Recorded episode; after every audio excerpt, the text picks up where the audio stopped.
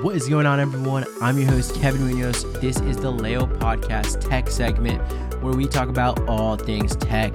For today's tech episode, I have three juicy stories for you. First up, last week, President Joe Biden urged business leaders to strengthen their online defenses, warning that Russia could use cyber attacks as a means of escalating the crisis. Our second story is about how Facebook, according to a New York Times investigation, may be underreporting child sexual abuse material. And for our last story, are you someone that wears glasses or contacts? Well, how do augmented reality contact lenses sound to you? A company called Mojo Vision unveiled its latest augmented reality contact lens prototype with hopes to bring invisible computing to life. All this coming up on today's free episode. If you want early access to episodes and today's bonus episode, you can find that right now on our patreon.com slash latinamericano. And if not, then enjoy this one.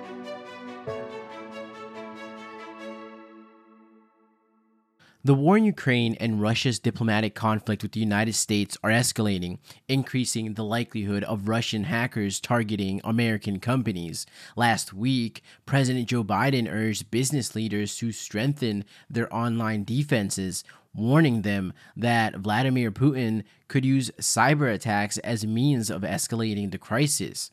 I don't know about you, but I've been wondering ever since this war started when something like this would happen. We hear a lot about Russian cyber attacks on the US over the years, and I'm surprised since the war in Ukraine broke out that only now we're actually hearing about Russia taking action and using their resources to start cyber attacks on the United States for aiding the Ukrainians. But I also can't be too surprised considering how this war has definitely not gone the way Putin thought it would. Um, think about it with the sanctions placed on Russia, it has completely plummeted their economy. And the war instead actually only unified nations more as well as hackers. You have the famous hacktivists known as Anonymous that have claimed to have waged cyber war against Russia, claiming that they have hacked databases, TV broadcasts, and websites, which I'm sure has been a major inconvenience to Russian hackers. However, it does seem like Russia is starting to target the US more, and things are getting serious, especially now with Biden coming out and publicly stating that he has the capability and that he hasn't used it yet, but it's part of his playbook. In a March 18th advisory to the United States businesses obtained by CNN and the FBI, it warned that hackers linked to Russian internet addresses have been scanning the networks of five U.S. energy companies. And experts have even warned of significant vulnerabilities in U.S. systems that Russian hackers can exploit. A primary example of this being last year's attacks that breached Florida's water supply, hit one of the world's largest meat producers, and even shut down one of America's largest fuel pipelines for several days.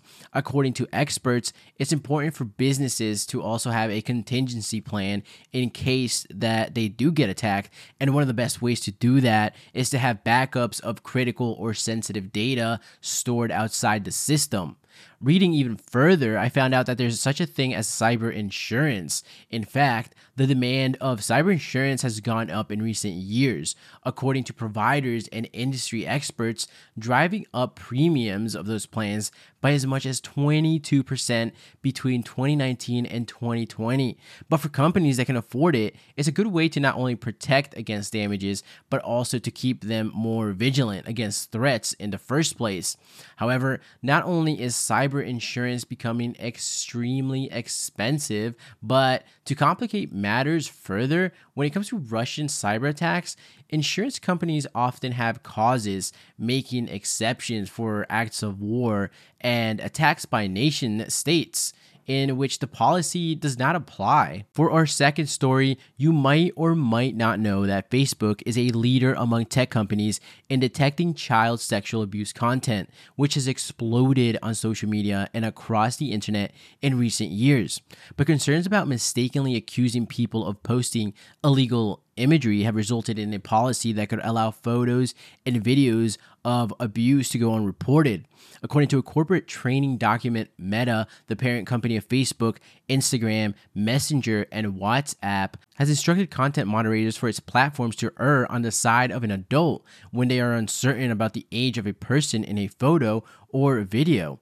The training document obtained by the New York Times was created for moderators working for Accenture, a consulting firm that has a contract to sort through Facebook's noxious content and remove it from the site.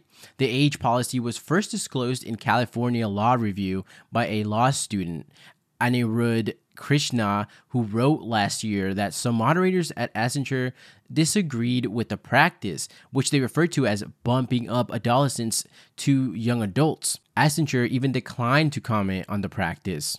Technology companies are legally required to report a parent child sexual abuse material, but a parent is not defined by the law.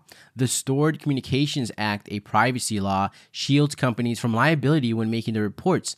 But Ms. Davis said it was unclear whether the law would protect Meta if it erroneously reported an image. She said lawmakers in Washington needed to establish a clear and consistent standard for everyone to follow legal, and tech policy experts said that social media companies had a difficult path to navigate. If they fail to report suspected illicit imagery, they can't be pursued by the authorities. If they report legal imagery as child sexual abuse material, they can be sued and accused of acting recklessly.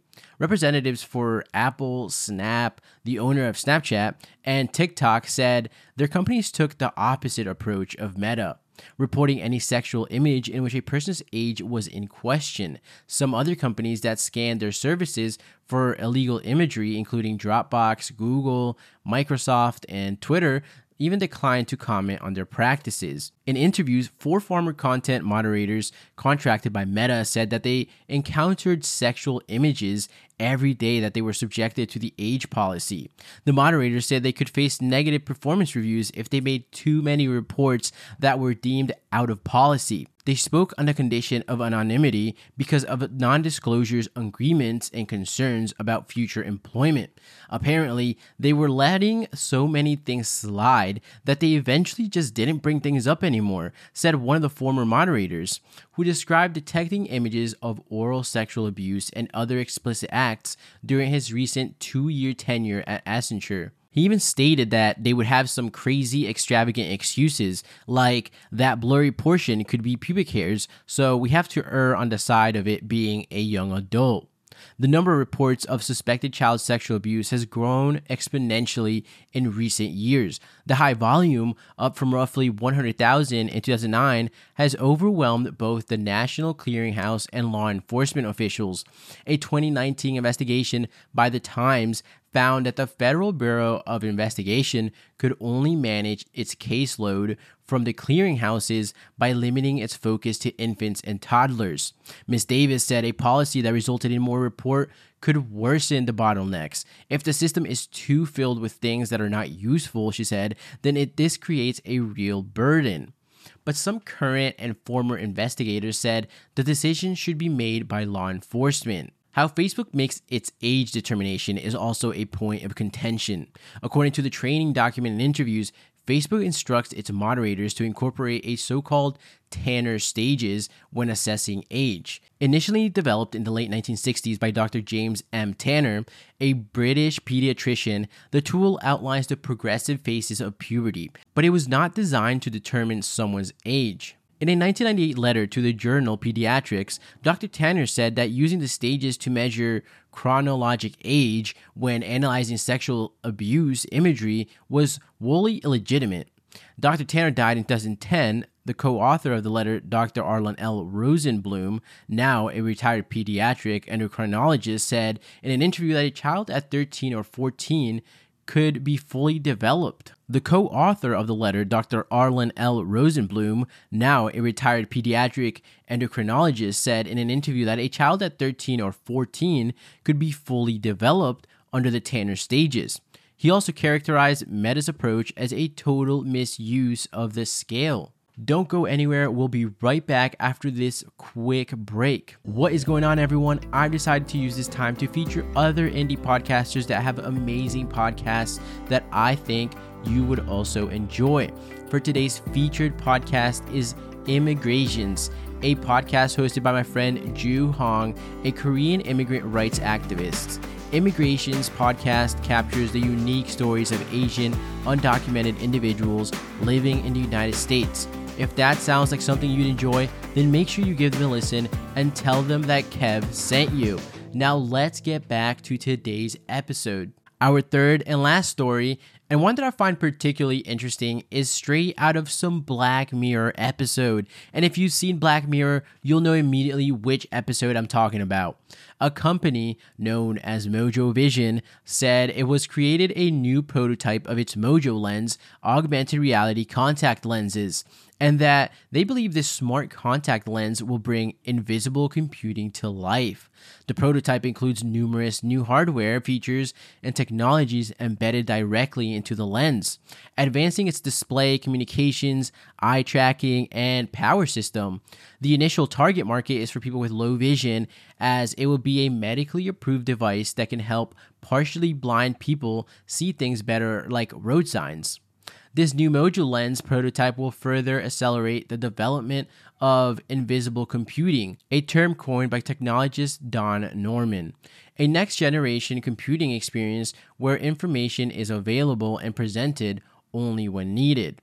This eyes up experience allows users to access timely information quickly and discreetly without forcing them to look down at a screen or lose focus on the people and the world around them. Mojo has identified initial consumer uses of invisible computing for performance athletes and recently announced strategic partnerships with leading sports and fitness brands such as Adidas Running to collaborate on Eyes Up hands free experiences. If you're watching the video on YouTube or Spotify, then you can see how this contact lens looks.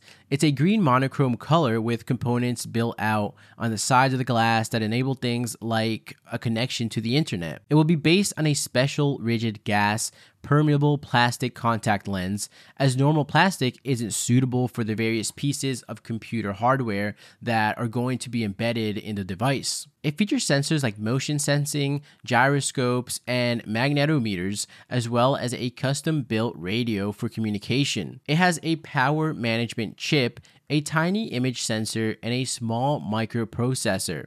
And according to the company, eventually the final product will have some way to obscure the electronics and make it look like a part of your eye. The company Mojo Vision has raised more than $205 million in funding to date from well known investors, including NEA, Advantech Capital, Liberty Global Ventures, Gradient Ventures, Dolby Family Ventures, HP Tech Ventures, Motorola Solutions, Amazon Alexa Fund, and so many other ones. So there you have it.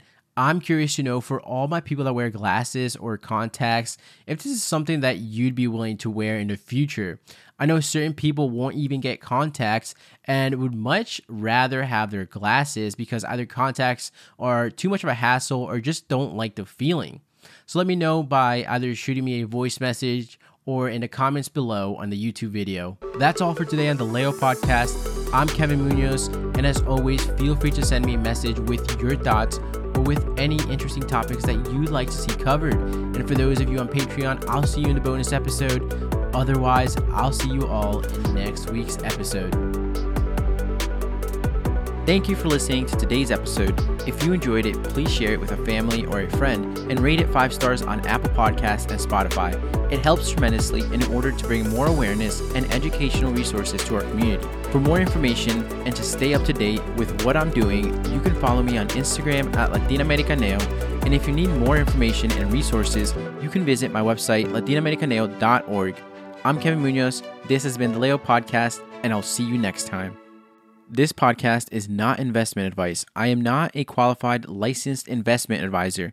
All information on here, including any ideas, opinions, views, predictions, forecasts, commentaries, suggestions, or stock picks expressed or implied, are for informational, entertainment, or educational purposes only and should not be construed as personal investment advice. Conduct your own due diligence or consult a licensed financial advisor or broker before making any and all investment decisions. Any investments, trades, speculations, or decisions made on the basis of any information found on this podcast, expressed or implied, are committed at your own risk, financial or otherwise.